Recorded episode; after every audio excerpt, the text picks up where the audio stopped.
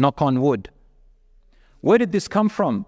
It came from an ancient belief, not from Muslims, I think from Greek theology or something else, where they believed when soldiers and warriors and righteous people died, their souls entered the forests.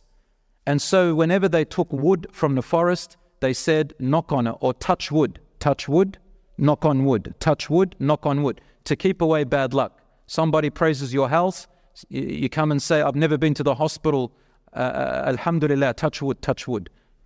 Or, Wallah, I've never needed to take medication, touch wood, knock on wood. Somebody praises your newborn, say, MashaAllah, look how beautiful they are, their eyes. Wallah, Alhamdulillah, knock on wood, touch wood. This is a type of minor shirk, but if you do it as a habit, it's neither shirk, inshallah, and not a sin. But if you are aware of yourself and you deliberately do it, it becomes a sin because it is connected to a false superstitious belief other than Allah.